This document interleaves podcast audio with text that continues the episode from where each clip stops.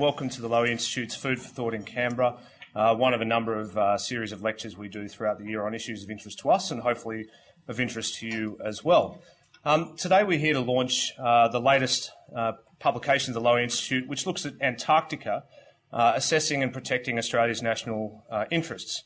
Now, if you'd read the Melbourne Age this morning, you might think that we were actually here for the first committee meeting for the committee to invade Antarctica, but I can assure you that's absolutely not the case.